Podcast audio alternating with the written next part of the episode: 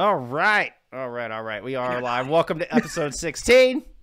Uh, we got the OG crew back in here once again, your original four. Uh, with a, a surprise appearance from Chef Billy. We thought we thought Billy was going to have to be taking care of some family things. Turns out last minute able able to come in and join us, so we're very appreciative for that. Thank you, thank you, thank you. Uh, Here with his real family. yeah, yeah, yeah. Oh, exist. Kids exist. it- it's been it's an interesting week, friends. It's been an interesting week. How how's y'all's week gone? Oh, hey, you know what? Look at this. Were you expecting pretty an good. answer from chat or from us? Uh, both. yes. Yeah, okay, who I wants also to go completely first? forgot to turn on my lights. Ah, there, there we go. Oh. Who- There Who's, we who's go. had the most interesting week? Anyone? I, I, I think I actually want to take the lead on this one. Go on because, then. Oh, Um, there is a certain amount of congratulations in order because you kind of accidentally dropped it last week when you maybe shouldn't have done, but you do now have an official fancy esports job, correct? Me, yes. Yeah. Hello. I am so now. big, big congrats. Yes, indeed. I, I, I am a core talent agent person now. That's what I do. Yeah, Um, it's not full time necessarily. It's it's more I get I get bonuses and stuff, but could turn into a cool full time role. Um, and I work with Phil, or oh, technically his agent, which is That has I'll been tell so you. weird. It is well, yes. Yesterday we did our first meeting when when when I got onboarded. I'm like, like going like in between friend mode and work mode was was interesting. It was very interesting. oh. Yeah. I'm sure that's an interesting, it's an interesting. That wasn't that wasn't the announcement I hinted at last week though. Uh, you No. did you did kind of accidentally drop that last week though. Oh, Yeah, you, you mean- made you made several gaffes last week. I was just going for the one that involved me specifically because. Oh, that was the yeah, yeah. one. yeah. No, there's another announcement. I'm flat chatting us again, saying don't worry. Thanks. Oh, Oh, all wonderful. right. So we can we can expect more announcements uh, from Incendia after Yeah, this yeah, podcast is over. Yeah, That's you- basically no, no, not directly after. I think it'll be, it'll be closer to the next episode. Like, it won't be like as bad as the last one. Okay. It no, I won't figured, I be figured like you were this just waiting weekend. until ten minutes after we're done for you to go ahead and post this on Twitter. Oh no, no, no, Right. no, no. Right. Uh, yeah, well, I'll, I'll be nice. Um, I guess, I guess I can go next since that kind of leads into things, right? Yeah, Right, yeah, we, we, we do have didn't actually get to talk about how his weeks went, but uh, Oh, I did start fine. off that job. Um, but I did start off that job. It's, it's been pretty good. I've been uh, working with a bunch of really cool esports talent and trying to get them work. So that's went well. And then what, what else did I do this week? Um, well, it's been a busy week because of some other things with that, but we can't disclose that. And uh, just had some really good conversations with some other people about some work for myself as well. So it's just been it's just been a good week, really. Nice, nice. Um, Nice. I've been prepping Billy, for my first D and D session in like twenty years. So Oh, that's- that's yeah. been very that's exciting. gonna be fun. Yeah, yeah, yeah. I'll be on Castles and Castles tomorrow. So Oh yeah, yeah. I can't Uh, wait ping, to see ping the that. Ping the server when that's about to go live, which I guess is the other uh, bit of news that actually isn't in the run of show because it's not technically a news item. Uh, Discord server is now is that it might be worth mentioning. Um, Discord server is now open for public access. We already have uh, some very fun and friendly people in there. It's still fairly quiet for now, which I think is probably how we'd like it for at least the, the little Yeah. while while we ramp things up. But yeah, if you're not already in, go and uh, pop into the server, um, get yourself some roles, and we'll go from there. I mean, I uh, yeah, I, I actually had a chance to play with one of our uh, new members today. Uh, I, I'm going to butcher the name, but Sachi. Gee. Um, he's I think he's Swiss. uh, very cool guy. You can actually play uh, across the regions on Overwatch 2, by the way. Uh, he was in Yeah. Europe and I was playing here. You don't have to choose a region. Hang on, hang on, I'm the just ping is you there. actually horrible. Oh Yeah. yeah, you know, I played with class. me yeah, we've previously on played with Ocean. Yeah. You played with me on Overwatch too. I don't Billy. remember.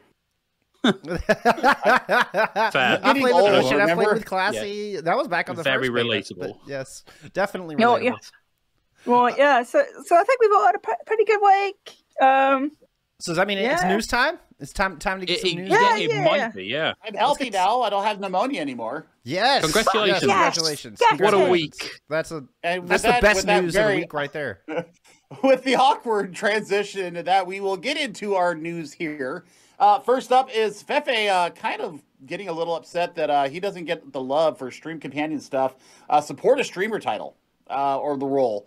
Um, he's got like one of the biggest followings in France, and he got absolutely snubbed for some people that ran away from Overwatch, and now all of a sudden, new bright shiny ADHD addiction Adderall kids coming in. Ah, I want to be the role maker, and he's kind of pissed off. And I absolutely agree with him. I think that he absolutely got shit on there. So that's my role on that one.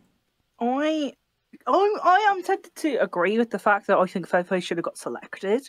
Mhm. Uh, the reason I'm going with that is because his contributions to the Overwatch community is, is very, very positive, uh, especially the French community, European community in general.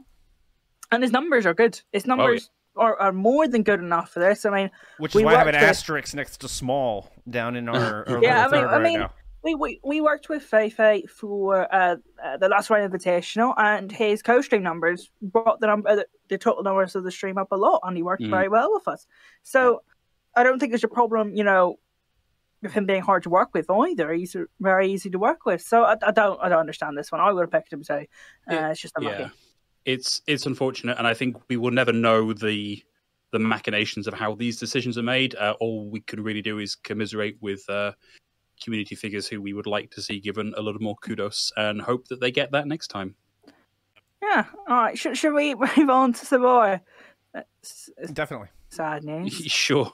Um, so you kind we've kind of been a little bit harsh on one of one of these. Let's talk. With two coaches in the Overwatch scene will not be coaching for the next little while. One is said for the next little while, and one seemingly uh, fully retiring. Which one are you pulling up first, Mister? Uh, Amir is the first one pulled up. Okay, so um, Amir uh, stepping down from coaching for the next little while. Um, has a little twit longer that you can read. I don't really want to talk about all the little reasons, you know, Mhm. myself. I don't think it's my place. I think just go and read it. Um, what I will say is Amir is a very, very lovely guy. Talked with him on multiple times. Um, I think that he's a very talented coach. I would have loved to see him get a, a chance in the Overwatch League, but more importantly, I think he's an important guy in the tier two scene to have right now. And I think what I would have liked to see in tier two this year was Amir with a really talented project that, that was backed uh, and see what he could do with that. And then see him in the league. I think that would have been really, really awesome. Mhm. Unfortunately, doesn't look like that's going to be an option for now. But he's a talented guy. He's a very nice person, and um, I'm hoping he, he comes back to us soon enough. Fingers crossed. Huh? He finds uh, uh, some sort of project that'll drag him back sooner rather than later. It's Yeah. just, he's just a talented guy. That one, that one hurt me a little bit. I Um, agree. I agree on, on both counts. Coming from uh, Uprising Academy, uh, for those of you who aren't familiar, I know a lot of the, the coaches, you don't get their names very often, so uh, who had great success through 2021. I mean, I he had some challenges. He had some challenges. He had to work with some Yeah. like mixed roster.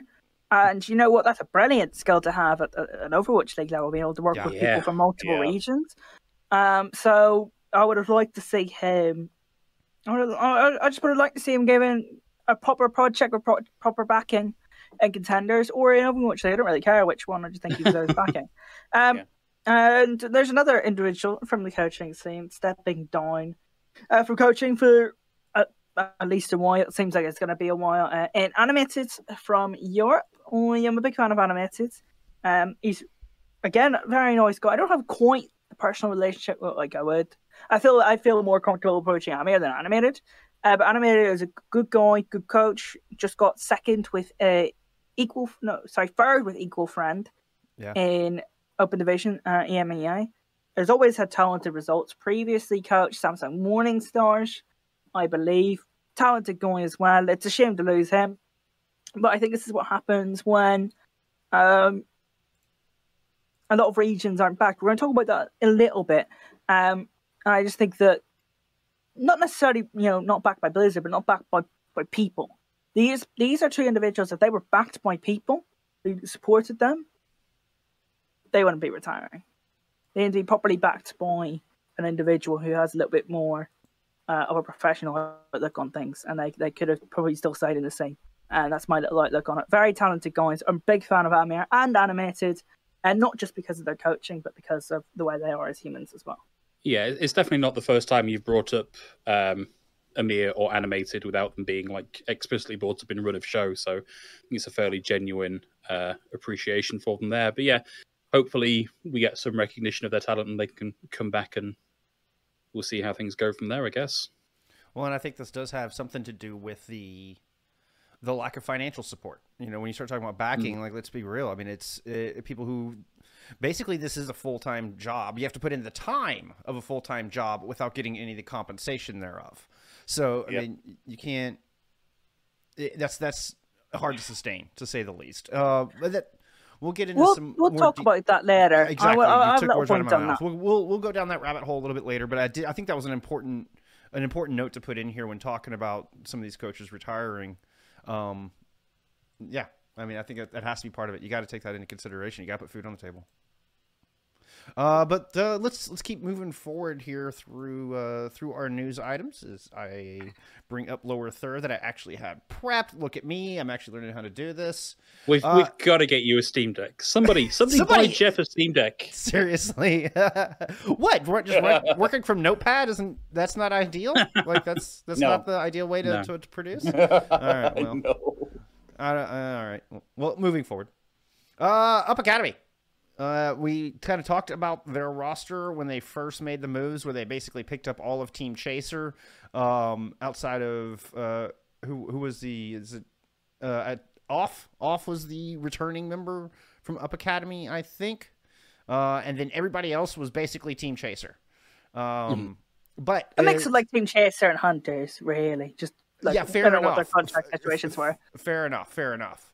Um, and and this is this is a, I mean Team Chaser won Chinese contenders in 2021. Up Academy participated in Chinese contenders in 2021. Now they're moving to go play in Korea with this roster. So I think this is this is really good for them in a couple of ways, but most notably you're going to have better competition, which is better all around for the players just just to have a more more skilled opponents, more organized teams that mm-hmm. they're playing against, which also with it will bring a little bit more notoriety to the league. Um, can can really help some of these players get picked up for for Overwatch League either later in the year for fills or for for 2023. So good good moves all around. I'm anxious to see what they bring to the table. I'm happy to see Aprita found a home. I mean, I don't think there was any doubt that Aprita would find a home somewhere. He's one of the most talented DPS players in the world, like just full stop. Um, it was a shame well, what happened with, with Chengdu. About Aprita. Yeah. Because uh, Aprita is going to be going, going up against two players that, you know, are going to challenge him, and he's sang in Top Dragon um, yeah, yeah. on that yeah. role. So that's going to be really interesting for him. Whereas if Aprita stayed in China, realistically, is there a player with, with a big amount of notoriety is going to challenge him and, and give him that standing that Aprita maybe couldn't have got before competing mm. in China. But what this also means for China is that who's in China right now? We, we don't know many of the little players left there, right? So it's a right. chance for all the teams in China and players in China now to go, look, all the big teams are gone, all the big players are gone. I'm next. I'm the next best Chinese player. I'm the next guy. I'm the next gamer. I'm the next team. That's the idea. That's what they have their opportunity now. I think there's a, a thread of that across all regions um, because there was such a massive amount of rookies that got picked up this year. Yeah. But uh, I mean, China is a region that, that definitely deserves some love and cannot be overlooked as far as the talent they're bringing to the table. I think that would just be an absolute egregious sin by our community to to not put some eyes on the Chinese region because there's some phenomenal Overwatch players coming out of there. Like, yeah. just period. Well, I, I, I think one of the things to consider is that we, um, I'm trying to put this in a sensitive way. Like, the Chinese scene is a little bit of a walled garden uh, because that language barrier is there and because of the controls that are put in place um, regarding what goes into and out of China through the internet. Mm-hmm. Um, like we in the West really don't have good visibility outside of what is happening in contenders, which we is not currently running. So how would we know that? Um, but there is uh, an endemic scene. I believe China is one of the bigger viewership regions for Overwatch League. I think it's the biggest. I, am confident they are putting money in there from. Uh, uh, sorry, I've just been distracted by something that I can see on the headset that the chat can't see. Yeah, yeah, yeah. No, that's. Uh... Oh, oh, oh, yeah. lovely. Oh, yeah, a little bit distracted there on that one. Um, anyway, unfortunately, yeah. What I was saying is, yeah, I'm, I'm confident there is money in the scene and there is um, activity in the scene. We just don't get to uh, hear a lot about it. Um, but as I'm currently talking, I'm going to segue us right into our next news item, Sorry. which is uh, an increasingly rare thing here was that we actually have some news coming out of the EMEA region. Um, so uh, a, a team that's near and dear to my heart because they gave me some pretty cool content opportunities back in the day. Um, Sheer Cold, founder Bucky Bear, is stepping down. Uh, I believe removing themselves from the Overwatch community entirely, um, which is uh, a shame. I got a lot of time for for Bucky. They did a lot to get a lot of opportunities for the players in Sheer Cold, and, and did a lot to make a, a good and respectable and uh, like frequently highly competitive team in Sheer Cold. Um, there is some good continuity here, though, in that Thor, uh, coach for Sheer Cold, is also stepping up to kind of the owner manager role here. Um, so yeah, some some some mixed news. Best of luck to to Bucky in uh, whatever they end up doing next. And I, for one, just happy to see Sheer Cold do something in the in the off season, right? Because I think uh, Yeah. if we went and looked through their Twitter, it's been a long time since their last substantive tweet. Um, but they, I believe, are one of the teams that held on to a contender slot coming up for the summer series, which we should be getting into uh, in a few minutes. Indeed. I, I No, it's, it's always sad to see somebody go from the scene that's been around for quite a long time. But I mean, I think a lot of it has to do with the next uh, object uh, on our news list, and that's uh, Path to Pro uh, looking for a project manager. Mm. Uh, and so, uh, with uh, with Dan's passing, I, I think that there's been a massive void that's been left in our in our community, and I think that they're reaching out and realizing that somebody's got to pick up the reins of this and uh, and take it and run. Hmm. And uh, we've actually talked amongst ourselves. Maybe one of us should do it. Um, I don't know what the what the uh, the requirements are for it, but uh, it is there. Uh, we it's linked out in the uh, Path to Pro uh, area uh, on Twitter, and uh, they're looking for somebody for high performing, passionate, and driven. So. Oh, if you're watching this, maybe you should uh, give Maybe yourself a you. chance to take a look at it. Uh, maybe it's me. I don't know. I, I, I I don't know. I I, I, I think Oh, I think it is a very big opportunity, but I think it is a pretty thankless task. I think Yep. everything that goes wrong is automatically your fault. It's like being in the IT department at work, right? Nobody thinks about the IT department as stu- until stuff goes tits up, and then suddenly everybody wants the IT department's blood. Um, so I think it's a challenging role, but man, the, the right person in, in that role could really do a lot. I for, think uh, it would be really team. important. What I will say is really encouraging is that it's not been someone promoted from internal. And the Hmm. reason I say that is just because some of the points that we are going to talk about later on today is that I think it would be good to have a set of eyes from from elsewhere. Yeah, I'd also be courteous because I think there is a problem. Say, for example, and and this is a point that I'm going to go in more depth later, is that a lot of the focus has been on North America from from Overwatch Path to Pro. I would, I mean, I would I would be shocked if anyone agreed otherwise. Uh, and, and you're completely fine if you're if you're in the US saying to say, look, I think we deserve this support, and I agree with you. Mm. Um, but in other regions, uh, it's quite disturbing the lack of support that they've been getting.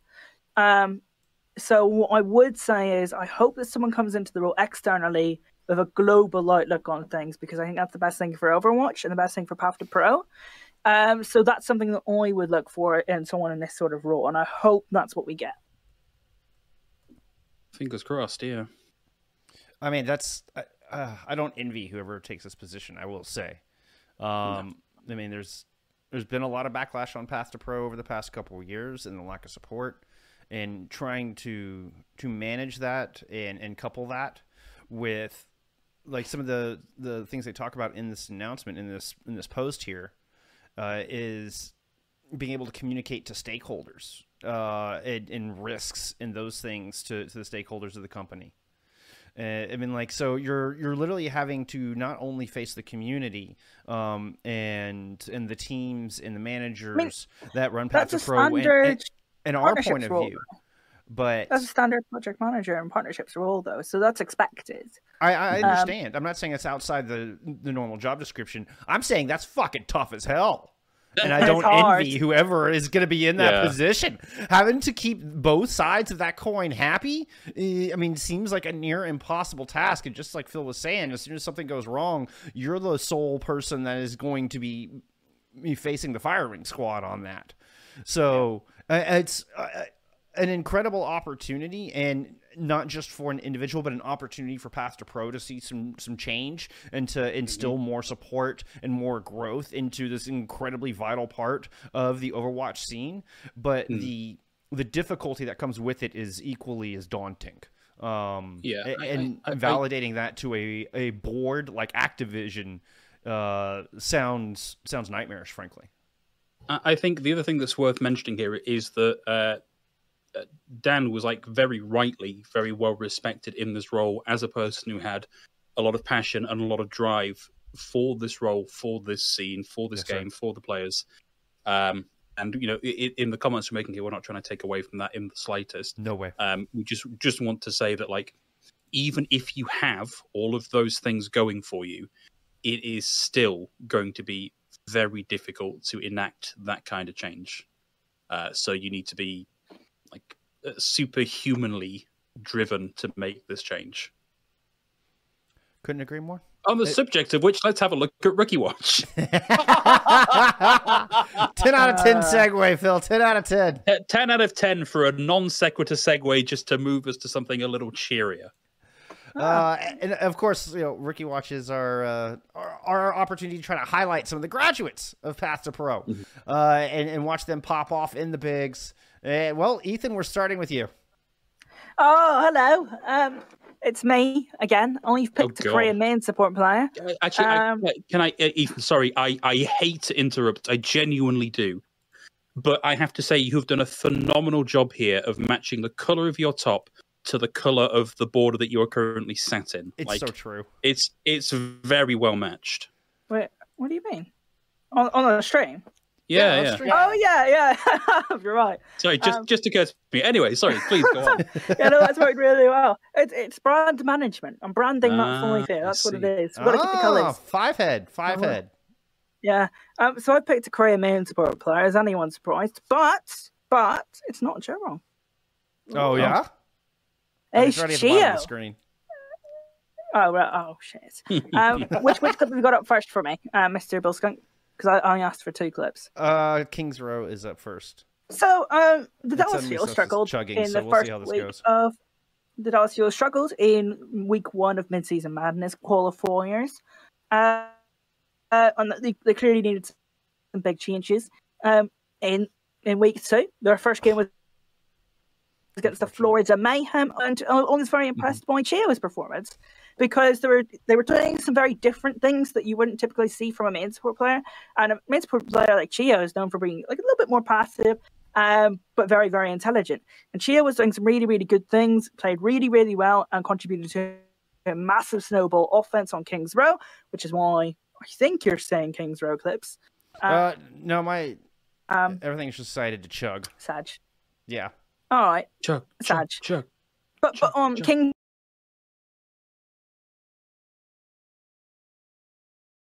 Oh, Hey, we're only 16 episodes in. We're, we're starting to learn. I'm starting to get it. we are. live. we're live now. Yeah, we're yeah, we're yeah. live now. Classic. Okay, so to summarize uh, Ethan's point, uh, he likes ChiYo. Good. That's yeah.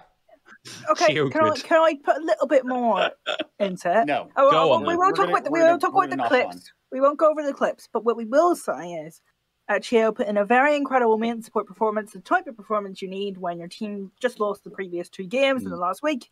And it was a good performance to get a solid win over the Florida Mayhem with some really good Brigitte and Lucio play. Done, dusted, easy. So, No, uh, I'm, I'm clip to see if it'll work. Oh, There. I- uh, I- it kind of. I just, I just want to know why, you know, you know, you were like, oh, refresh the stream, we're going back. Like, I, I was trying to drink some iced coffee, man. we're, we're not here to make life easy for you. That's that's not what No. that's not what we're here for. Well, jokes on you. Watch, watch this, watch this. Are you ready for this? Just temporarily, God. bang. Off the rolls. Oh, yep, I there see. Goes. Bye bye. There we go. Thank you. Yeah. Well, Yeah. the amazing disappearing Ethan. yeah. Um, right. So uh, because Billy wasn't, we didn't think we were going to get Billy up until about ten minutes before we went live. So Billy hasn't had a chance to put together a rookie watch. So we're going to skip him. And That was really um, impressive. I, I turned the camera on at the end. I was trying to like half of this in one go, so I turned the camera on so you could see the end of it. Um, Uh, I guess uh, ev- everybody needs to win every now and then, Ethan. Everybody needs to win. Um, y- those of you paying attention to social media may have seen the new signing for the London Spitfire, the uh, much hyped, very famed Boneback coming Oh in. yes. Uh, What was it? uh, Neil? Is his name Neil O'Daniel or something like Uh, that? ne- Nilo Jamie, I think. Is, Neil is his name. O'Jamie. Yeah. Is this gonna work? Yeah. What? What? Why, why did this break? Why did this break? There we That's go. unfortunate. Uh, here There go. it is. I, I have a backup version. I have a backup version. There we go. It's Yeah. supposed to be zoomed in Uh, more. I've got multiple of these captured. oh, It's fine. We we we the, the point has been made. Yeah. So um new DP a new new support player coming in for the London Spitfire um, with a very interesting mustache and a very fetching pair of sunglasses there. Played Eichenwalde for them playing Zen. I thought put up a very strong showing for somebody who, you know, is not a famous Zen player. Uh, more generally, I, I do. Obviously, it's backbone. Of course, you weren't fooled for a second. None of us were, um, especially not by that signing tweet that was made the other week. Um, I think Backbone has come in under very difficult circumstances. We know that um, London, as a team, have not had the highest budget for players, um, and I think there was some head scratching going on when Backbone was signed because. Uh, despite putting up a consistently very solid performance uh, and and being, as far as I can tell, a, a pretty chill guy, um, he just wasn't at the top of anybody's list for a DPS signing. And I think under those conditions, in that circumstance, he has come through and made a really, really strong showing here as a rookie. In uh, I mean, London are 2022. fifth in the league. it's great. It's They're amazing. fifth in the league, and they're only like they're the same differential as Houston. Houston just have an extra uh, point, Yep. extra league point uh, from the kickoff clash. They're ahead of Atlanta and ahead of Toronto. Um, to say- well, I rated Toronto hardly no one else did, but I like to think that opinion matters. Uh, Atlanta was rated as a top five team by a lot Yeah. of people, so like good for London. They're fifth in the West right now, on course for mid-season madness. But well done to all the players. They've had a really good turnaround. Yeah, yeah, really. Um, That team I, plays with a lot of identity as well. I really like it. They play the Really London does. way. Oh, I mean, the the chatty is, uh, meme has kind of just taken over. Uh, and Yeah, I mean, they haven't lost since that Atlanta game. Like that's like that with a three-two Atlanta, and suddenly their confidence has been bolstered through the roof. Uh, and I think it's also helped that the, the meta has swung a little bit in their favor as well because it's let Yeah. them play poker on a few maps. I mean, but it hasn't Yeah. even. They kind of helped. They did kind of define that in the in the first stage in kickoff clash. The meta wasn't really leaning uh, in their favor, and they went and kind of carved their own niche out of it, uh, which I think is part of the identity that Ocean is talking about. And then now, now it absolutely has. I think now it has swung a bit in their favor, and and Well- they're looking strong, like out of nowhere strong. But it's but it's not even like people like Hardy. Like for example, Backbone, who Phil was talking about. I remember like watching the f- the first week, and where London weren't even getting really like good results. Like Backbone was going on like some weird off angles on Mei and creating space on Mei, playing like her like a tank. Yeah. I think is what they were going for. It was just- I don't know if that's what the actual intention was, but Back, Backbone was doing some really cool things on Mei that no other Mei would really think to do. So they've got a lot of identity. So the coaching staff deserves a lot of praise uh, uh, for bringing that identity to the team. Yeah, they're doing a fantastic job. They're doing a fantastic job. Uh, this brings up uh, my pick for the week. I, I went for a little bit more straightforward uh, type of, of play. Uh, this one coming from less than, well, I guess about 15 hours ago. Uh, coming out of Hangzhou Spark, Alpha Yi. Uh, coming in here with an awesome, awesome 4K here in Map 5 versus Philadelphia. Uh, almost, they were this close to reverse sweeping Philadelphia, which would have been the second reverse sweep in a row, uh, coming off of last week's game against the Valiant. But nevertheless, Alpha Yi just popped the fuck off, and it, I mean, almost single handedly carried. You can see how close uh, it is the top of your screen.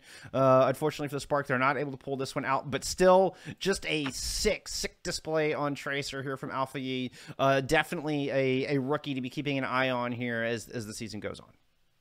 Am I right in thinking, Jeff, amazing. Alpha Yi was in your like rookies to watch thing at the start of the podcast? Like, Absolutely. when I say not this podcast, but the podcast as a whole.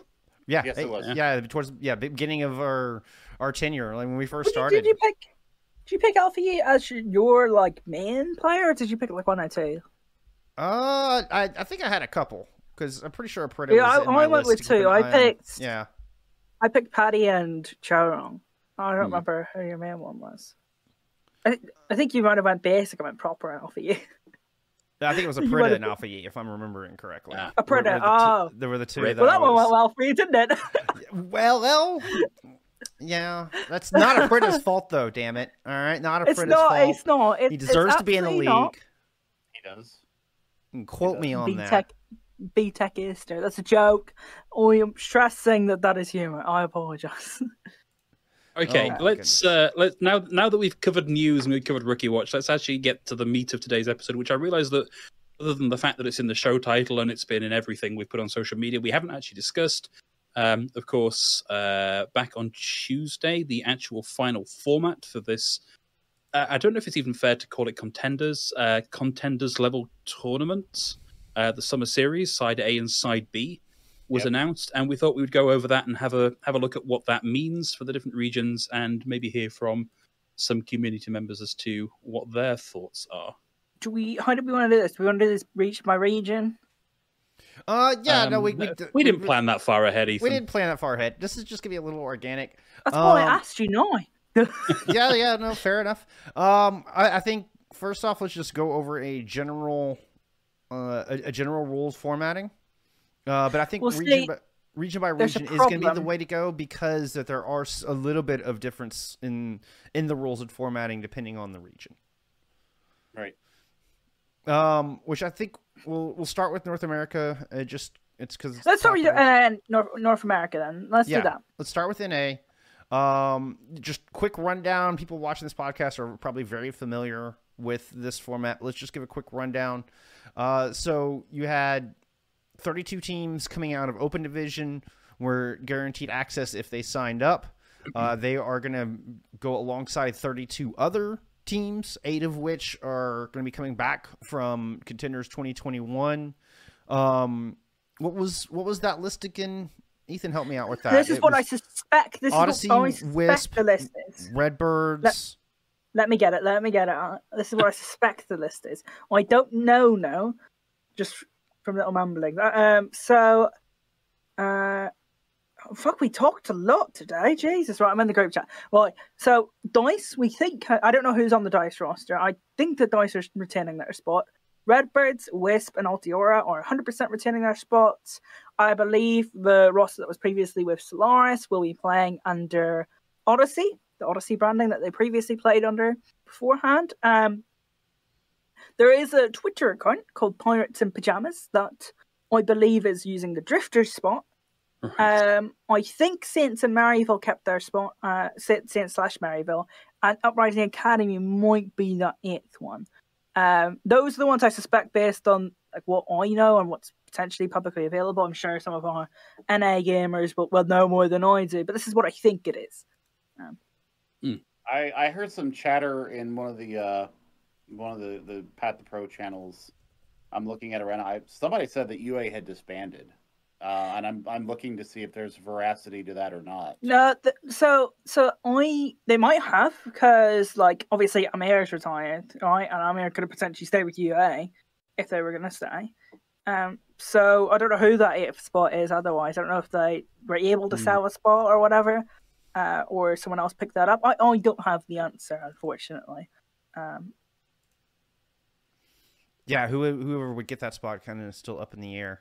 and I, in, in fairness, I say I say not sure on UA, not sure on Maryville, um, and I don't know who's on Dice's roster. If I'm being honest. So. Do Dice know who's on Dice's roster? From what I, I don't think so.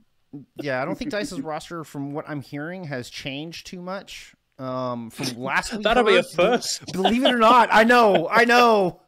Um, but from from talking to to some coaches who've actually scrimmed them, it doesn't sound like their roster has changed too much from the last that we heard. Mm. So from a team that has had a bit of a revolving every- door. The last Right. that everyone's heard, if you look at their Wikipedia pages, nobody's on the roster. Yeah, So, they dropped all but two, didn't they? I think. because because Mozart, Aspen, but I think he, uh, and Frosted were all playing, and Horvick were all playing in OD. And obviously, True, that wouldn't be allowed. That would be against the rules. Yeah. So, if they were if they were signed to Dice and did that, that would be very naughty. Yeah. Uh, so who, who knows? Gen- genuinely, like, and obviously uh, Petal retired, so yeah, Petal retired. yeah, Yeah, yeah. I don't know as, who's on as, that as roster. Ethan was saying, like if you look at that active roster on Wikipedia, it's just a it's a header on a table, and that is it, with a real long list of ex players. that's Yeah. not even the full list. I was gonna say, I can I can pull full that up real quick. Um, And then this is this. And we're going to give Noise a fresh start this year, I guess. Yeah. You know, they have a chance. You know, to think, okay, look, we had loads of players last year, didn't quite get the results we wanted. Let's see what we can do this year, and let's let's see what they can do this year, right? I- uh, fresh yeah. start for I- them. I do we'll see who's they've who they gotta pick be- up. A little careful that this doesn't devolve into a who's playing in uh, contenders. yeah, yeah, yeah. Yeah, No, no, I I was just just looking for a general Yeah. overview of the eight teams that are going to be we think it is alongside right the now. other. Just Yeah, Yeah, so in, in in theory, it's the eight teams that were in contenders at the end of the last proper contenders season. Right. But obviously, a lot of stuff has changed in that time frame, and so this is all it's it's educated guesswork as to who is actually competing this season. Um, so with that, that's that was my fault. I apologize, Phil. I I got us off on a, a, a bit of a tangent there. I'll take responsibility for that one. Um, but okay, so on top of that, you're going to have a 64 team tournament. Essentially, they'll be competing for fifty thousand dollars for A sides, and then seventy five thousand dollars for B sides. B sides will be those same eight contenders team that are in question will automatically get a chance to come back. Um, we'll talk about that later. Yeah, I mean, I think this is this is a good time to discuss it. Uh, as Uh, we're, we're just kind of going down uh, your general rules here. Um, so and then y- the rest are top eight seeding, right? From from Top s- A four. sides, Yeah. top four, top four. top 12 four, teams. So top so we, from- we are we are we are guys going about this arse about tit. Um, so That's the, the bigger pic- the bigger picture here is that there are two tournaments that run one after the other. Uh, the first one being the A sides, the second being the B sides, and the A sides has implications for which teams get to compete in B sides. I think unless you're think a that's right. previous contenders team, because then you're guaranteed Yes. spot. then you're guaranteed it. Yeah, Uh, um, which which has pissed off some of some of the community. I think it's poor. I think realistically, what we want in our contenders tournaments, and this is where the, this format is good because it opens up the community a little bit. I think that's good. I think it tries to stop some of the problems where you know players were like, "Oh, you're not content. You haven't got contenders experience. We're not going to trial you," for example, right? It might stop some of those problems. Might I don't know. I don't know what people's mentalities are around that. Uh, but what I do think is is bad. I don't think you should be given free spots into B sides. I think you got to qualify for it. I think it's fair. You know, say the last eight contenders teams, you get you get come to A sides. But I think the problem with this is when you want the best twelve teams, no matter what, no matter what they were previously, the best twelve teams currently should be in B sides. I don't think Well, it should so- matter what they previously So, did. so Ethan, what is what is the criteria for these non-contenders teams to get into B sides?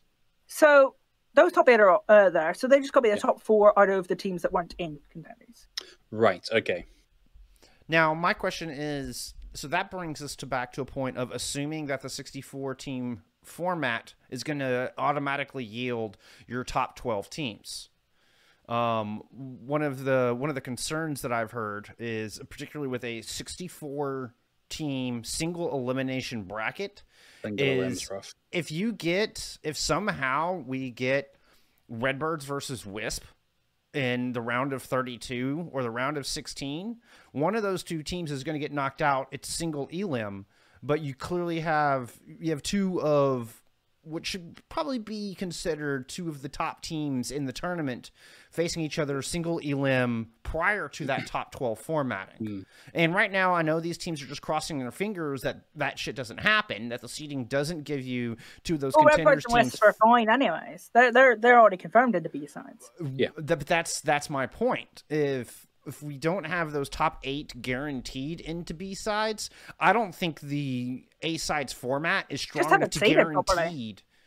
Just So seeded properly. So so the eight contenders teams won't play each other until top eight then. uh, do do we trust that it's going to happen that way? I think that's Oh, wait, well, just just seed it properly then. I don't I don't see the issue there. Just seed it properly. um. Okay, so moving forward, let's another topic uh, on top of the guaranteed spots, which I have heard mixed arguments about. I've heard you know, coaches saying that that is absolute bullshit. That agree with your your point one hundred percent. Ocean. One, I mean, I've I've talked to coaches that Well, are the one hundred top, percent on board with that. teams should be there. We want to Right. see the best teams and contenders. Whoever placed in top twelve should be the twelve that move on. Yeah. I mean, I think there's there's valid arguments for that. I've also heard the others uh, another point of view on that on those returning contenders teams do deserve a little bit of a leg up. Like there's they just deserve to be some sort of uh, reward, I guess, for for lack of a better word coming to mind, Here's here's my counter for being point to that competitive as they have been for the past year. I mean, you could say that, but half of those spots were bought. And and then that's and that's that's a bigger problem. So you're born because ov- obviously we know that some of the contenders teams have been able to play Overwatch 2 earlier than some of these open division teams. So they've got a competitive advantage that they paid for, and that's a problem. So, but that's the players on that. Uh, I, I think that there's a question on the do the players still deserve it now? Whether their their spot was purchased, does that mean the players that are on those squads don't deserve those opportunities or those chances or to, to no, be in no, T two? because they didn't. But the, the players didn't buy the spot. Well, No. I'm. Gareth, by the way, we have a problem. Naked HD XYZ is back. Oh, good. I'll go take care of it. Um, Um, but well, at least somebody's watching the podcast. Uh, but I think the problem with this is is that since contenders teams had early access to Overwatch 2, which is, is fair, the problem is that some of those spots were bought previously uh, in the previous year. And I understand saying, look, you did well in the past year, but some of the teams that bought spots realistically, did they did they get uh, have a performance advantage? Like we, we, we talked about Dice, and they didn't really get any great results. They struggled in Right. third party tournaments, and they couldn't get a consistent roster. Should they get early access? Should they get a competitive advantage? Probably not. Well, and I, I think um, an argument to support your point of view on that was uh, I was talking to a, a player um, that was saying that that's a lot of the rosters have changed. Uh, we're talking about an entirely new game, and we're talking about results from nine months ago. So, I mean, it's it was hard to argue against those points. Um, I mean, look, so I, I'm I'm GeForce. GeForce is an example. GeForce has been one of the best Yeah. teams in, in NA. Yeah. They don't get contenders access. They don't get to be one of them top eight teams, despite the fact that their results are probably better than half the contenders teams. So my my attitude to all of this is a, l- maybe a little bit nihilistic. Um, is that we, we just kind of need to get this one done. yeah Yeah, I uh, think it's, it's- a really difficult not- spot. It's a it- it's- really hard spot. It's very like ha- you know we have no way of guaranteeing that performance trans. Like look at the way Shanghai Dragons are currently struggling slightly in five v five. Like a Slightly. very dominant team last year, like the, the champions in the league, now with a less than optimal win rate in the league because of a transition to a new game and granted other things but like the other things are important too right? It's been a, a long time since the last competitive series of anything. Um, this is going to be difficult. I think people are going to have rightly a lot of problems a lot of complaints but it gives us a ground floor. It means that for the next thing we have a ranking we have active teams we know roughly how good those active teams are and we Yeah. can go from there. And like, I, I don't want to whitewash this and say, "Oh, just just suck it up and get on with it." That's I, that's I not what I want to hear. I just think I'm I'm thankful because I actually quite like some of the new four ideas, like an A side and a B side, like one prize pool and a second prize pool. Yeah. Like you have to qualify for it with good results. Yeah. I like that. I really like that, and I'm really positive that we have contenders news finally. I'm just saying Oh, I yeah. don't agree great. with the format news, uh, and I hope what they are going to do from the season is say, look, this is what we did until the end of 2022. We had difficult scenarios with the fact that we only really had half a year to work with next year, these are our plans. This is how we're going to get the best teams playing the best teams and the best Overwatch 2 action possible. And I'm, I believe that the Path to Pro team are, are going to be capable of that.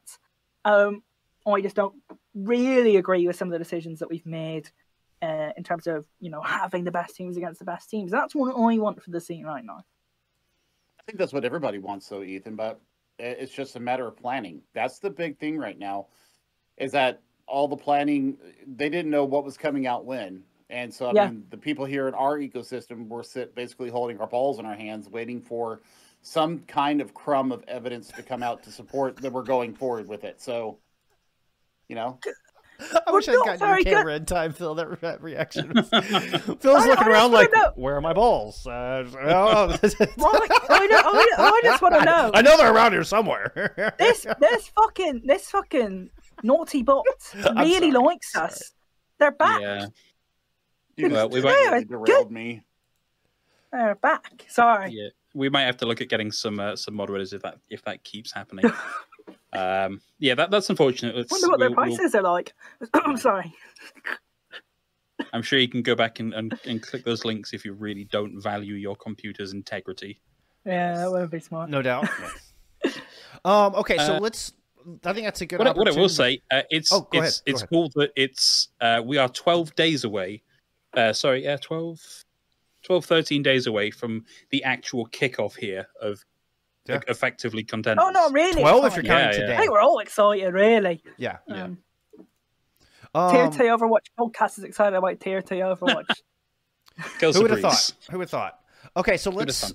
Uh, in talking about NA, I want to, and this is something that will kind of transcend regions for some part, for uh, assuming the rules correlate. But the number of teams.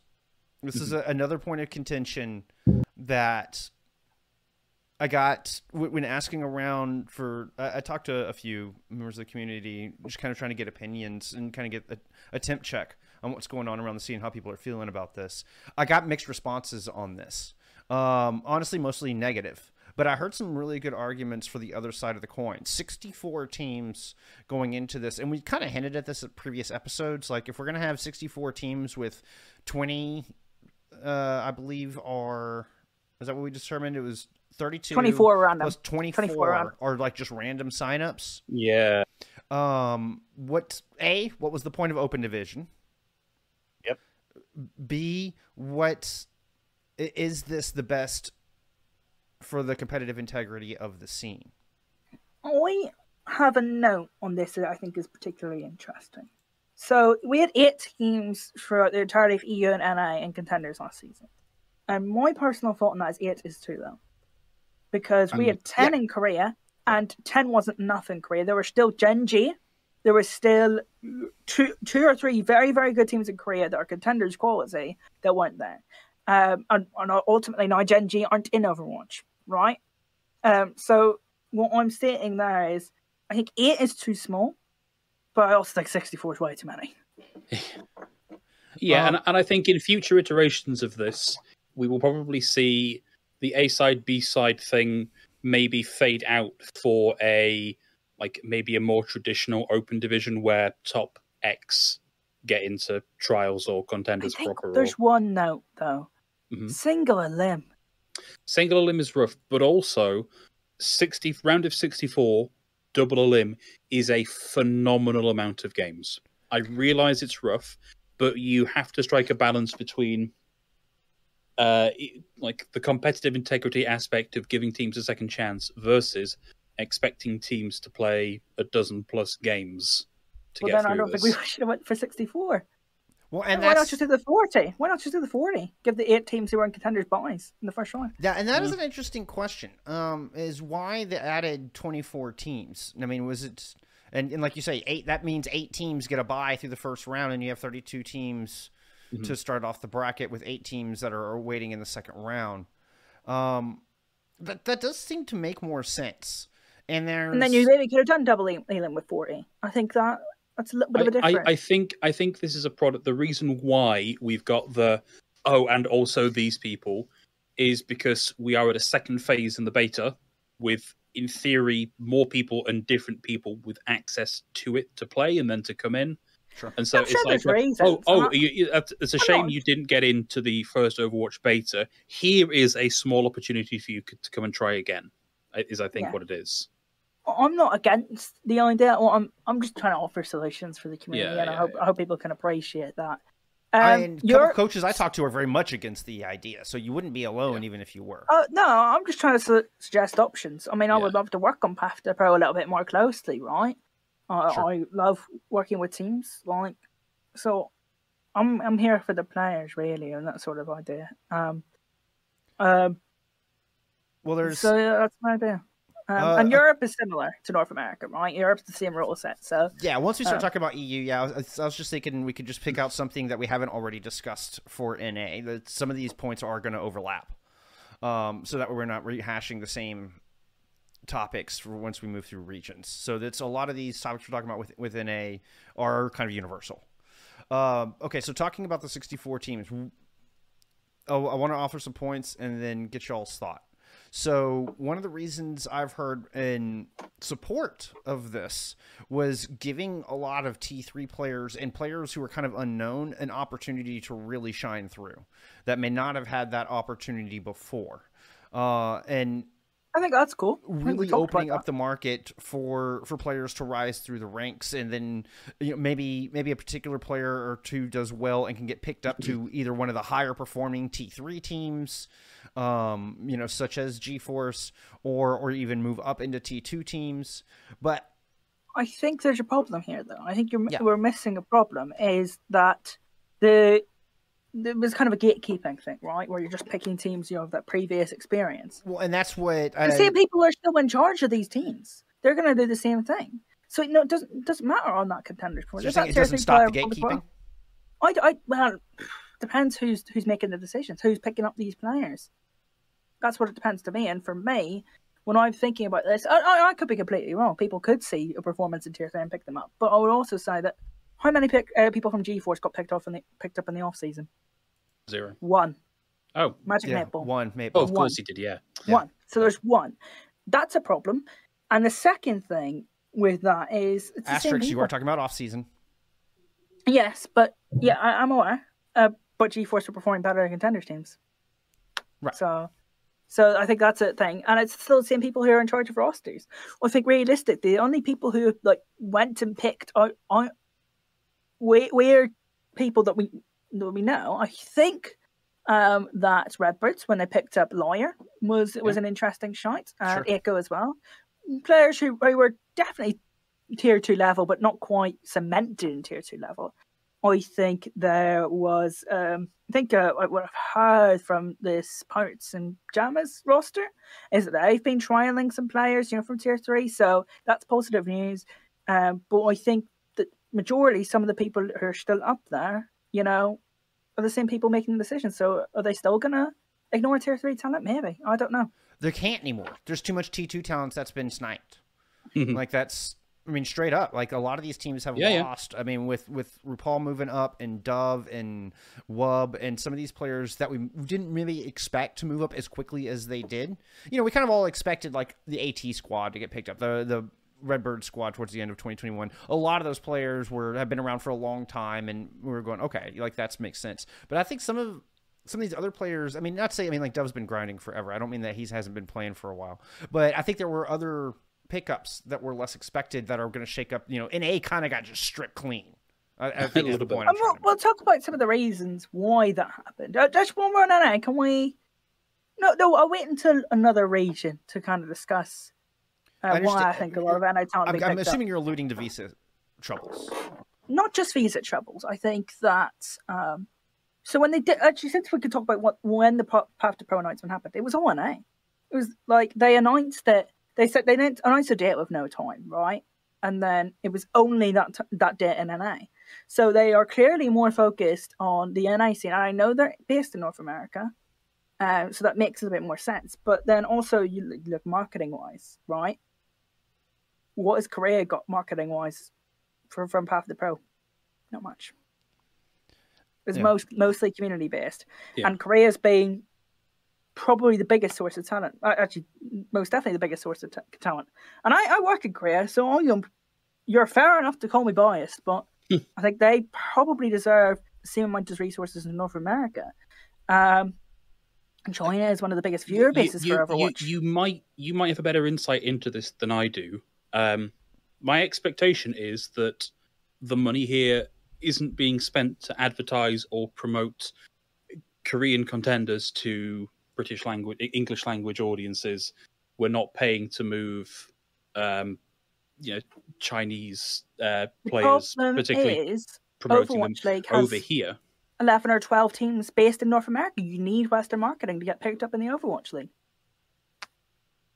That's the problem. I think there is more opportunity, but if we still have, uh, I always forget these when I count them out: Chengdu, Guangzhou, Hangzhou, Korea, Uh, and then Shanghai.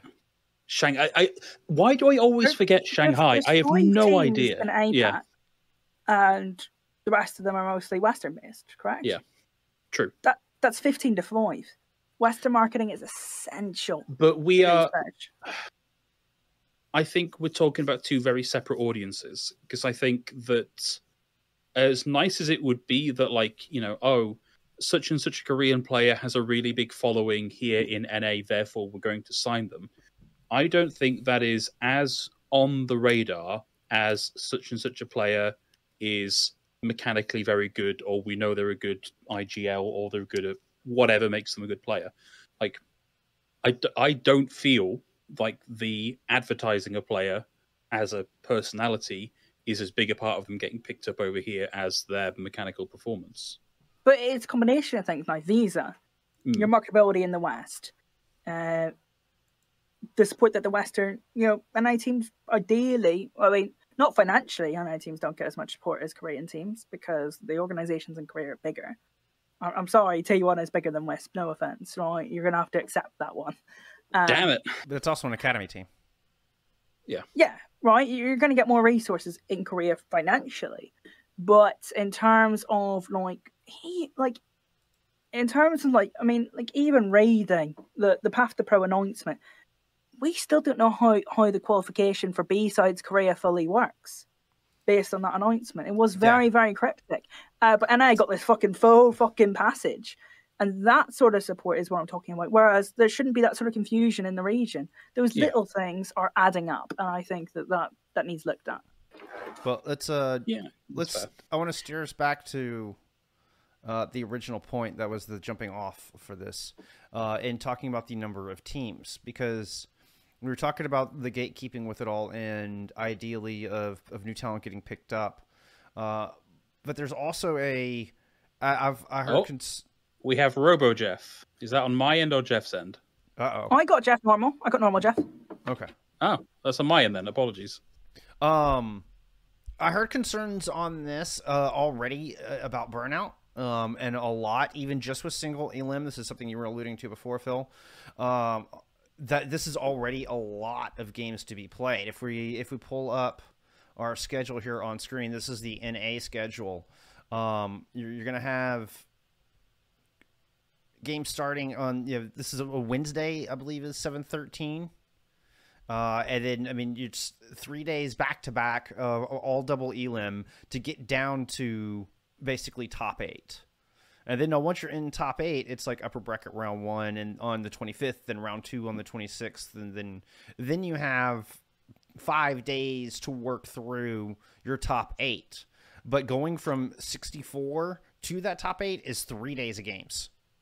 Um, and the timing on this is it can also be a little a little wonky, particularly when we're talking about some EU stuff. This is a little bit of the crossover, but talking about I I heard concerns that this is hard on the, the people it's supposed to be supporting on the younger players and the people Yeah. who, who can't get who, who can't make it work for the time slots that they have put forth so it's for we're looking at, at NA that that seems you know it's 5 p.m pacific so that's eh that's okay. But when you start talking about eu times like there's the, the crossover here is going to be horrible. And so playing during the middle of the week it just seems really really tough. So i've seen a, a lot of a lot of concerns on that. Uh any any additional thoughts on what seems to be a bit of a a huge grind to get the 64 team bracket down into something manageable It's difficult. It's so difficult because they have to they have to work five different regions and Arguably, you know, it should be more than five regions that they have to work with, but um, they have to work around Overwatch League, and um, it is a difficult one. It's a really, really difficult one, um, because obviously they're trying to avoid like having to play six games a day, that sort of thing. Right Um, they've, they've got a lot of different challenges. I'm hoping that you know this, this cleans up after th- this year. I think next year is going to be really, Mhm. really important. I think this year is going to be about setup, and I think people are going to have to accept that. i- including myself. And I'm going to still be a little bit salty, but I think I'll be able to accept the sel- setup myself as well. It makes sense. Uh, like growing I, pains. I, just Yeah. yeah. Uh, just as a point of interest, as I navigated over to Game Battles to see what information was available, NA Summer Series A sides currently oversubscribed, 65 out of 64 teams. what?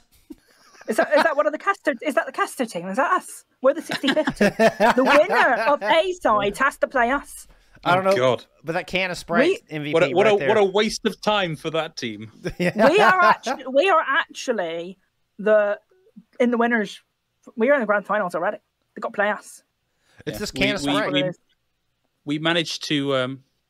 Oh, I was like, wait, how have you zoomed in on my can of Sprite? It's not. uh, That's just me being dumb. Yeah, we've actually introduced uh, an overflow error by assigning ourselves to 65th position. We're actually in first position. So good luck, everybody. We're here to break it. We're here to break the system. Uh, apologies, I seem to be having some internet issues here. I don't know if that's affecting my outgoing audio, but I am It's not losing outgoing. audio here. No, you seem No, fine I on don't. our end, so you're just gonna have to muscle through on your end. I'm sorry, bud. I'll see what I can do. um okay so i think final general point and then we'll kind of zoom in on a couple of different talking points for the regions. But final general point uh, i think that's worth addressing is the map pool. Mm. so we've talked about the monstrous amount of teams the brutal schedule interesting bracket. Uh, let's talk about these maps. So this this got publicly released. Let's uh, see if i can actually uh, this is good enough. It's not ideal but here we'll give it a go so it's I wish it was full screen on your screen, friends, but this will have to do. Uh, it's every map in the game, even maps that have not been released yet. Now, Yeah. I mean, lo- logically, this doesn't make sense. Um, a- and, you know, we, we had we had friends come in and be like, "Hey, like, there's no way that you're gonna play, you know, Rialto and what." Uh, what was one of the other big ones? It's not Havana. Num- Numbani. Havana, Numbani. Numbani. Numbani was the one I was thinking. Of. I wanted to say Gibraltar. I was like, wait, no, no, that's in the map pool, or that's in the That beta. isn't. Um, but yeah, yeah, yeah. Uh, Numbani. it's These traditional Overwatch One maps that are not in the beta at all. Uh, but then also things like Portugal that hasn't even been Yeah. announced yet publicly. I think like pe- people have been freaking out about this image, but I, obviously we can't see it on screen here. If you zoom in at the bottom of the image, it does explicitly say, and I have to get the exact wording up myself. Maps here. that are not Map featured not, in the not beta. featured in the beta will Yep. be unavailable for play. So I think it is more maps than they were expecting. I think the maths was, uh, according to our friend with a little more information than us, um, they were kind of expecting 13 maps. Uh, that graphic makes it look like 21 maps. It is actually 17 maps. So it's still more than they were expecting, and it's a it, it is additional work that they've got to do to to compete on these maps. Um, but it's not quite as bad as it could have been. I will. It was scrabbling for silver linings here, but it it could have been worse. One of yeah, go ahead, Ocean. but uh, I think the problem is it came out two weeks before. Yeah. Like, I think that's why. If this, if they, if they were told seventy maps a week and a half ago, close to a month before, then I'd be like, yeah, that's that's fine, right? But two weeks or so to practice seventy maps is is quite jarring. Yeah, it's it's a lot. Well, and I think a lot of the concern, or at least some of the concern I've heard, um, was what if these maps become available in the beta? Then like- we're in trouble. What, what if they decide to drop Rialto in Numbani or even Portugal into the beta during this time frame? That they have to be prepared for these kind of contingencies, and that this is that the communication on this has been so poor, and that the wording on that is not that maps that are not currently in the beta or that are not in the beta as of this moment, but just that if they're not available in the beta, then we're not going to play them there's no communication on what's going to be in the beta. There's no communication that this is going to be the exact and only thing we're going to see. You know, there's not going to be any updates to it. You know, for this time frame. I mean, and contenders is on OPR as well, right? So that's uh th- that there's that kind of contingency. You know, as far as Junker Queen and even um, Paraiso. I just wanted to call it Rio, but I'll actually call its official name. So is that is that part of it? Is available in the beta? Does that count for OPR? or is that talking about live beta? And that's Well, so the early rounds have been playing on live beta, so I'd Yeah. assume it's live beta. I That's my think all of is it up to the round of 16 or is it all of A sides are on the beta? I think it's round to 60. I think that's right. Okay. okay. It's not I- I on will OPR. go- They just they're just on open beta access. Yeah, because they just, they didn't give OPR access to everybody that qualified in top thirty-two. That makes sense. Yeah. Yeah. Which, Um, which I, I know was another point of contention here for OD teams. yes, like that is something we could talk about as well. Yeah. because there I was think that's too many people in OPR, to be honest. So of course, I of don't really course. think there's I don't really think there's much to discuss there. I think that'll get streamlined later on. I think that's something you have to expect later on. Uh, Yeah. I No, don't no, no, no. That was not my thinking. here. My thinking was Oh. that the teams that were guaranteed access to the beta didn't get it until the beta like was Oh. publicly announced, as opposed to having some That was sort of silly. uh, early access to it, which I think could have been doable. Uh, I mean, It- perhaps the beta just wasn't ready yet. You know, perhaps it just straight up was not ready to go live yet. Um, I mean, sure, but no. Well, look, you the average. I'd say sure if it wasn't advertised differently. For OD, it was like it pretty much said you get the beta early. That was that was the assumption based on OD. That's why so many like there's a team called Playing for Access, right? You know what I mean? Like, right. uh, so I think that's where the problem is. I think it was if it was communicated better, there wouldn't be a problem here. But I feel like because of the poor communication, I think teams were expecting earlier access than they got. Uh, and I think that kind of brings up something I was thinking about with the map pool as well, which is why I brought it up. Better communication and and managing Yeah. expectations going forward. I think this is crucial. Um, and I think a, a lesson that I don't know how they haven't learned this shit.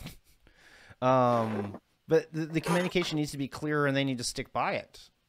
Like it's Um, the, the- the expectations have not been managed very well and i think that's generated a lot of frustration with the path to pro community I think personally, I could maybe give them a pass this time. I think the next series that we have that's similar to this A and B side stuff, uh, has got to be better communication wise. Um, obviously the both the pro teams had some difficulties with uh, Dan, uh, so I'm prepared to say, look, communication wasn't great this time around, but it can be fixed. Um, but I also still don't think the accept- uh, communication has been acceptable. Do you guys mind if I use that as a segue to talk about contenders Australia? yeah i think it's definitely time to move Sure. on because it's we've okay so Please. naeu is essentially the same format right Yeah, Yeah. yeah, yeah. um I want to move on to contenders Australia though. yeah yeah yeah so let's let's let's talk about the differences between the rule set we've just been talking about and what they're doing different in the other three regions Well, the pro- there's a problem. So if you looked at the the Path to Pro announcement, um, Australia's just wrong. It's just incorrect. like, so for example, the um the A sides for contenders Australia does not have a prize pool. Key note. Says 25k though. That's a lie. Not necessarily a lie. So A sides does not have a prize pool. Instead, there are technically instead of instead of like two big events, there are four tinier events. A sides qualifies you for B sides, which does have a 25k prize pool, and this is known as Event 1. There are none of the contenders teams in A sides, as far as I'm concerned, uh, for A sides for uh, Australia, and it's just to, to fill the last two spots of B sides. Top two, get B side slots. Um, and then there's going to be an Event 2, which is another A sides to confirm B sides, I believe. that's a weird Right. format. Okay. So a bit of a bit of a change in format from uh, NA and uh, EMEA. and uh, uh, uh, and I n- know this is the case um, because reasons. Um, move on. Just just say that they Sure. got it on on the Yeah, yeah. website, Uh, and um, it is a different format. Uh, so don't be um, scared when you see that. all right Uh, what I what I will say is, hey, say there are contenders teams whose rosters you would like to know, you can find those on Game Battles, and I have just found out one of the rosters I was interested in and who's playing. Which one? oh yeah anything you can Well, disclose I mean, it's public It's knowledge. public information. It's public? Okay, information, anything but also they- That's not quite what I no, meant. I, I, I, I, I don't want it, but it's it's there if you if you are interested. You can go through everybody that's currently signed up on Game Battles. Um, Right. So that's fun. Yeah, I just want to know which one piqued your interest because we were talking about this earlier. That's a good. Yeah, that's a well, good thing You, we'll you guys can you guys can know, but the chat will. I, I, I don't. I don't want to preempt a roster announcement. Is Yeah, that, that's of a good. That's a good reason to do that. yeah, yeah. Um, so let's move on and talk about South Korea. What? Yes, uh, So, oh, that's interesting. what's that? Yeah, it Uh, is, and it, he- he's he- right to be interested. I'm reacting. I have just sent Ethan Ethan the link, which is making for great podcast content. Oh yes, Oh, definitely, apologies. definitely. oh, Um, dear. so the South Korea format is confusing to say the least. do you want me to talk about it? Uh, Please enlighten us. well, I mean, it's round robin to qualify with top two. Wi- it- it- There's a s- two So- round robin so- groups so- to make it the- into Summer Series. One round robin Uh, group to qualify I- for the I second round you here. robin group that qualifies you Bill's for going- Summer Series you A here. sides. Uh, I'm all right, gonna all ask right. you- let's, let's get the explanation. Go to Liquipedia. Go to Korea A Sides for Liquipedia. It's better, okay? Uh, okay, uh, continue.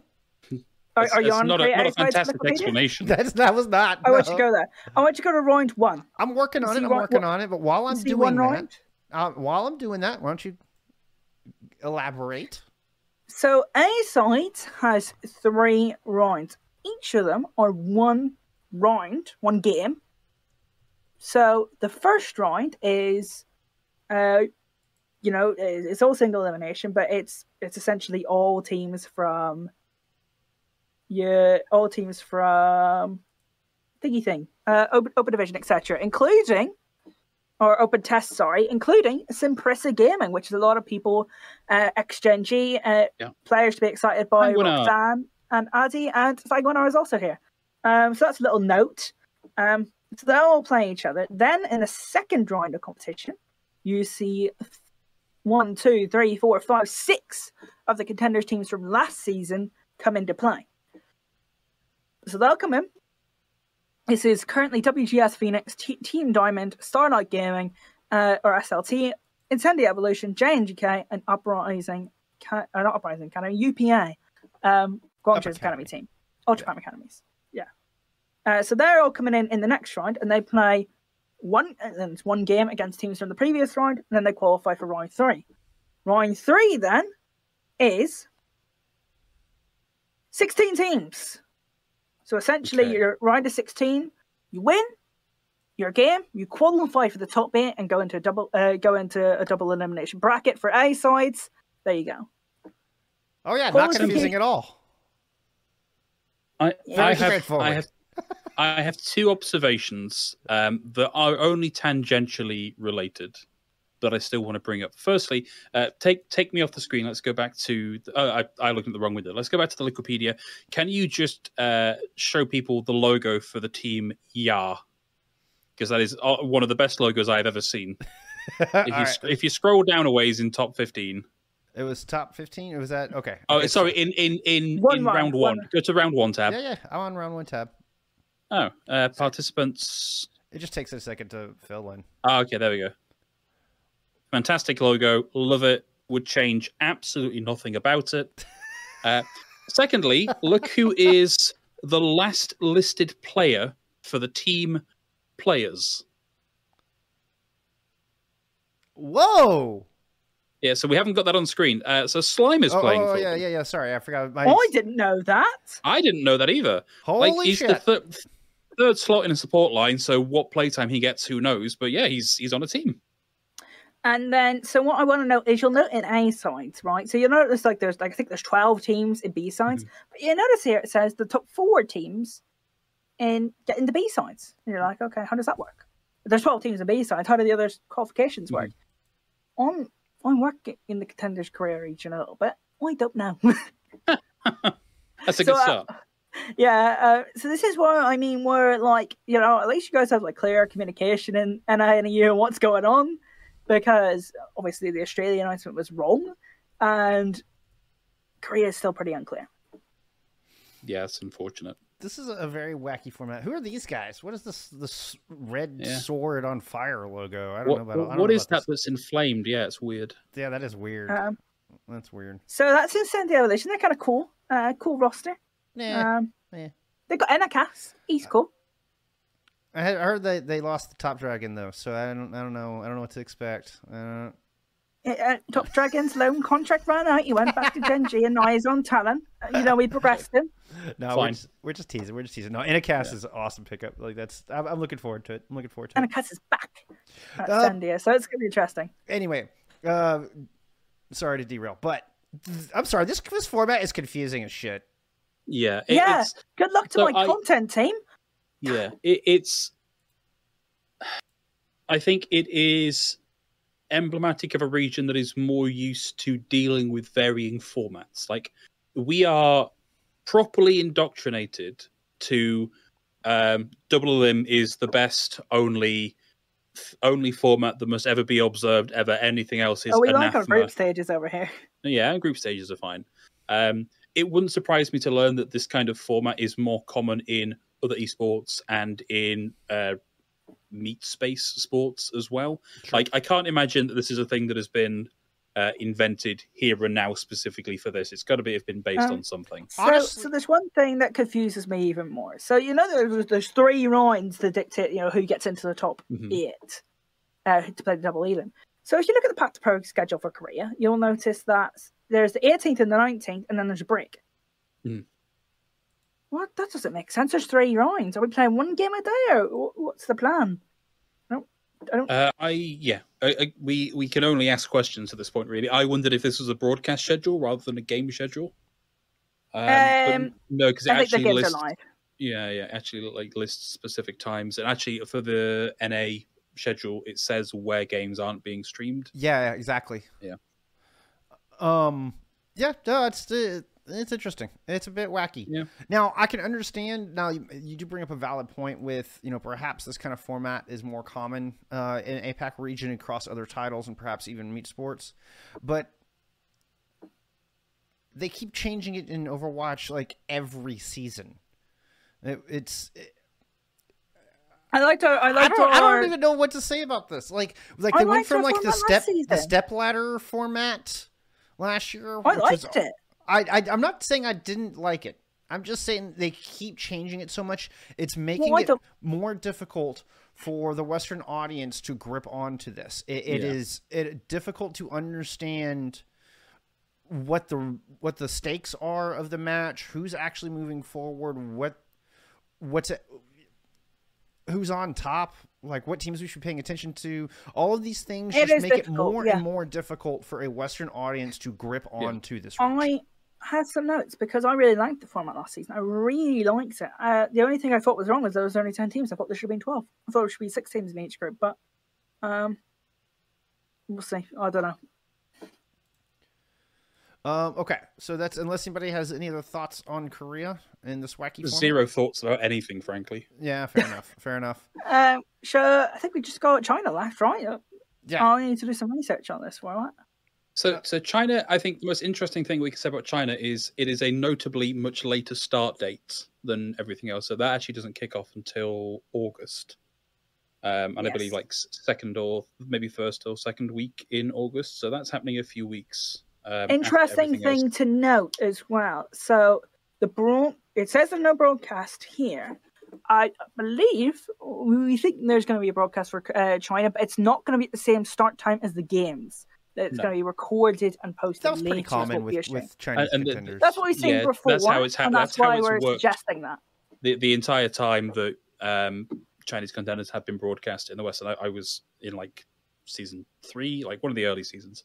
Um, it was all done on VOD um, because getting a reliable feed out from China to a, a, a, an American broadcast is difficult. So they just upload the VODs and go from that, which is unfortunate. Um, like I, feel for people like um, Kenobi, who is like a, a powerhouse of knowledge on the the Chinese scene trying to watch these games like broadcast in a language they can watch, having had to follow Contenders China because he wanted to know what was happening and knowing what all the games were going to do ahead of time. Um, but Yeah. right now, there's don't really have a way around that.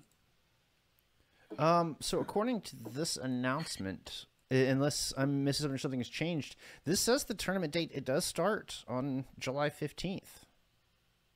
Huh? Huh? So, yeah, just uh, in the original summer series announcement, when under China, it does have their start date is seven fifteen and runs through August seventh. So they have it running a week, a little bit over a week later, but the start uh, the start day is within two days of NA and EU. Now, uh, I may have to see if I I, think- cross I- I mean, gi- this. given, So given we- that original Path to Pro announcement being completely incorrect for Australia, and that's what That's- I'm. I'm just cross referencing here now with the Yeah. the the schedule that was posted on the other screen, and this is what shows A side starting on the third of August and running through the seventh of August, and then B side's not starting until September. Um, I think that's closer. Should we? You know what? Um, look what does Liqui- Liquipedia said. Liquipedia says fifteenth of July as well, though. Uh oh. See now that here we're going back into communication issues. Yeah. Like these these things should be How do we support contenders Korea? Or sorry, China. How do we support it? It's really difficult. Um, so that's something that um, especially know, with we- we need to try and pass back to the community and say, look, this is what Yeah. we can do to support other regions. Especially since there's no planned broadcast, at least as of this release and according to this document, which makes me think if somehow we do manage to, to get an English broadcast of Chinese contenders, that it might be haphazard, that it's not something that Hmm. was actually appropriately planned for. Um, which I think is also a little bit egregious for the scene, a scene that deserve its its fair share of attention and coverage. When we saw I've that at the end of last season, where the regular season uh, wasn't wasn't broadcast, we only got like the playoffs for contenders China for the last half of 2021. So Yeah, I, I I think there are issues unrelated to the way in which Path to Pro is being run around why we didn't get a regular season broadcast of that. yeah, fair enough. Uh, I, I, I think that might be a third party issue, but I well, that's and there's, that's there's a lot of moving parts me with a, a finger in the air. Yeah, yeah, yeah. No, and I'm not trying to point fingers at anybody. it Just more, more to say, this region deserves more support and more planning and better communication all around. Uh, I, I mean, wish, look, I wish I knew more. I think what I would like to say is when, when I was saying about you know Europe and North America having a lot more transparency, you know, and even the transparency there hasn't been really great. You know, I see what I'm talking about, right? Yeah, like, like this, is a bit of a problem, and especially you know coming for Like, I'm working in Contenders Korea next season, um, with with, with the Incendia project, um, and another region as well. Like I'll just as well say that. Yeah. Um, so um, yeah, it's quite difficult me for me to accept that. Uh, I'm gonna have to suck it up eventually, but I think that uh, the global support needs to be better, and that's one key factor that I think that we need to improve on 100% going into 2023. Uh, one thing I would like to point out before we, we step away from this is just that the prize pools for South Korea and China, at least according to this original announcement that was released on June 21st, are higher than the prize pool for NA in Europe. They are offering $75,000 USD prize pools for both ser- um, Series A and Series B, uh, which is 25,000 higher total uh, than I think NA and EU.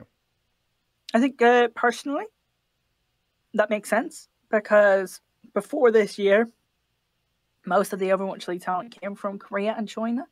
I think now, if you look at it and look at the NI talent that's coming this year, then maybe you could say NI probably could get a bigger prize pool as well. Uh, that would make sense, and I think that would be a fair argument. Um, but I definitely see why they've got slightly larger prize pools. I mean, that's across the board. Prize pools are pretty good. I mean, you're talking about one hundred and fifty thousand dollars. Oh no, I, I'm very it- happy with them, and I'm very happy with A and B side idea. I think it's a good Yeah. concept. globally it's 1.3 million. Wow, that puts that in Yeah. perspective. So at least Blizzard are putting their wallet into it. Like that's a good start as far as that's concerned. As far as It's prize good pools are start. concerned, Um, that's a really good start. Uh, And you know, I think we're all just happy to see that we're we're getting some contenders this year. I like the A and B side idea, uh, so that you know you, you give teams a little bit of security. You know, you can Yeah. play in A and B of an option. You know, if you get the results to play two contender seasons in a row, but we've taken out this idea if you if you qualify once, you're in there for like a couple of months, right? Right. Um, you still got to go and get the results, but you still got the chance to play multiple seasons in a row. I think that's good. I think that that's a really good idea. Uh, I think we, we talked about some of the criticisms we have of the format, but you know how great is it to have contenders back? Oh, yeah, I, I think we're doing a, a lot of what you might unfairly call nitpicking, whi- which what we're really doing is we are raising concerns that we have about what impact this will have on the community. And what Uh, I think concerns that's the what we have to community has uh, Yeah, in in trying but, but I to- think, uh, uh, yeah, I and gonna- trying to gonna- give a voice to some of those opinions and some of the concerns that we've seen raised around the community. Um, Yeah. is some of the but things I, I was we I was going to button all of this by saying like I still think this is majority positive. Like, Oh, yeah. I, I think like uh, big substantial prize pools, um, a known structure for the tournament itself, some some strange things happening because we are in a, a effectively a whole new game where we don't know how performance from the previous years and the previous game is going to transfer over to this. I think it's right and natural to have some questions about how that's been done. Um, ultimately, you know, we, we're not the ones that have the constraints on us on how these decisions need to be made. Uh, and so I'm confident there will be a good reason for a lot of these things. Um, and at the end of the day, yay, contenders. Our podcast has a purpose again. Damn right. Damn right. And also, there's a chance for these things to change. There's a Yeah. chance for okay, it's a new slate, so they're trying some things. This didn't work. You know, whatever.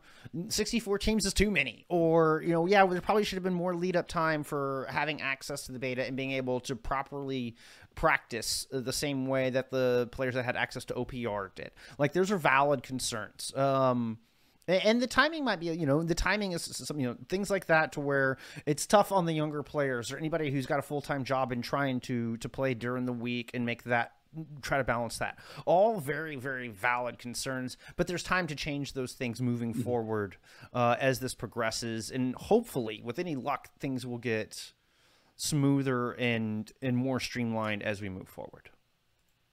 Yeah, uh, uh, I think uh, you know one of the things that we're excited for is to we're, we get to make a little bit more content, right? You know, but you know we have a lot more things to talk about, right? Um, we kind of been feasting off of third party stuff, so it's gonna be really interesting now to trying to get into the meat of to things. see if we can keep up, because holy crap, there is a It's lot gonna be to cover in the next couple of months. Yeah. There's Uh, other events will- happening in the next couple of months, and you know, um, yeah, we have we have high aspirations, friends. We we there's a lot we want to do uh, Yeah. for this upcoming summer series, and and want to be fair to all regions, um, and try to to get some info out there on all regions and and all these players that deserve that spotlight. So keep your eyes open. Uh, and, uh, hopefully we'll be able to, to juggle it all and find a good balance because we want to do it all, right? right? Like it's we, we want to Yeah. we want to No, highlight and- every roster, every player, every match. Like it's the aspirations are big, but hey, you know what? You gotta you, you gotta aim high. So well, I'm, the final I'm note on that confident we'll have a good amount of stuff. you coming. know, the more the more the community supports us, the more we can get we can give back as well. You know, the, the more the platform that we are Throw given, money at us. Throw money at what I said. That's not what I said. No, no, no. The more of a platform we have to talk about some of these criticisms we have of formats, and the more platform we have to support these players and coaches and staff, the better. So um, that's just a little note that I have. You know, the bigger the platform, the bigger, the bigger support you're going to get from us. To piggyback off of that and kind of go the other direction, I also want to extend uh, some appreciation to everybody out there who is willing to Heck talk about this with me today. Oh yeah. Um, I don't want to bring names into this because that was not the point to, to show an individual's perspective, but more to offer, you know, the the opinions on this and kind of get the temp check in the scene. So every everybody that, that I talked with, thank you, thank you so much. Uh, I, I value each and every one of y'all's opinions so highly. Um, I I may not have covered every every aspect that was spoken of, and I apologize for that. But I want to give a voice to, to those opinions and to those perspectives, um, and so hopefully hopefully we, we at least did it somewhat justice but more importantly thank you. Thank you for taking the time to talk with us because that's what talking to the community i think is our most valuable resource just as members of this community. Getting those different perspectives um, is the only way we're going to grow across the board as a whole and that extends to path to pro and the people who are in charge of path to pro as well. So i think keeping those lines of communications open across the board uh, is is vital. And so yeah there you go. I guess that's, that's all i had to say on that I I had one last observation to make, um, which was uh, specifically the side A, side B format and the branding for cassette tapes is uh, expressly a tribute to Dan, um, who was a, a, a massive music head. Um, Oh, and I thought I. I thought that was a very nice touch. That was really nicely done. Yeah. Oh, it's in the logo too. Yeah. hmm Yeah, yeah, yeah. That's that's all a tribute to Dan. So I that, like like I just got chills down my arm as you were talking about that. And I, I didn't even I didn't even work with the guy. It's just the overwhelming amount of positive stuff that I've heard about Dan. Um, it's it was it was obvious how how um, massive massive a loss that was. Yeah. Uh, not just to the scene, but like just to to the world as a whole. I mean, a fellow musician. Like it's music makes the world go round. Music's the language of the heart. So anyway. Uh, now we've got to make a transition to the goofy ending of the broadcast, uh, which Oh, I don't have a good way of doing except let's just do it. It's time for the tier two tweet of the week. We gave Jeff a uh, a plethora to pick from, and I believe looking at it, squinting, that's the Frogger tweets. Uh, and I got to say, I I feel this a lot. Um, Yeah. going through a ten minute tank queue to pick a roadhog. There's got to be so, there's got to be something wrong with you, right? uh, don't know what's going on mentally, but hope you're okay. Like it's uh, I, I just don't. I just don't think it's fair. There's roadhog players on the bits, and I can't get in. Wow. wow. I- yeah, I I uh, I think that probably says a lot about you. Um, oh, You're quite right. but yeah, there, there you go. There you go. Um, uh, apologies for all you Roadhog players out there, but No, don't. Don't, Don't speak apologise for for that. me. I was trying to be nice. It's rude. I was no, trying to be nice. No, no. That's There what I is get. one one permissible roadhog Moose. player, and that is Moose. Yes. That is it. Everybody else can fuck off. Fair enough. Fair enough. All right. Well, I think that uh, that wraps it up for us for this week. Uh, it was it was a good episode. It was worth worth delving into this. Apologies for the tech issues in the uh, in the middle of that episode. It happens. We do our best to, to bounce back and get back to you as quickly as we can. Uh, big shout out to Billy who had to leave early due to some family issues, but we uh, we were happy to have him in for the time that we did. Uh, One of these days we'll have him for a full episode. you know, fingers crossed, my friend. Fingers crossed. Yeah. Uh, I'll go ahead and just uh, I'm on the roll here, so I'm just going to steal your shout of uh, thinking glitch. I was City. I was waiting to leave you dangling to see if you would do it. So Oh no no great. no yeah, yeah yeah I've I've taken notes from the master here and now I'm now I'm delving out on my own here. Can doing you hurry up some- and do it then? I Thank you to Glitch City for letting us use uh, her remix of the King's Row song. Uh, it's uh, it's awesome. We love it, and we really appreciate you you allowing us to use it. Uh, and uh, yeah, did did I miss anything? I think that's what does it. So That does it. thank you, friends, for watching, and uh, we'll see you next week. Bye, y'all. End transmission.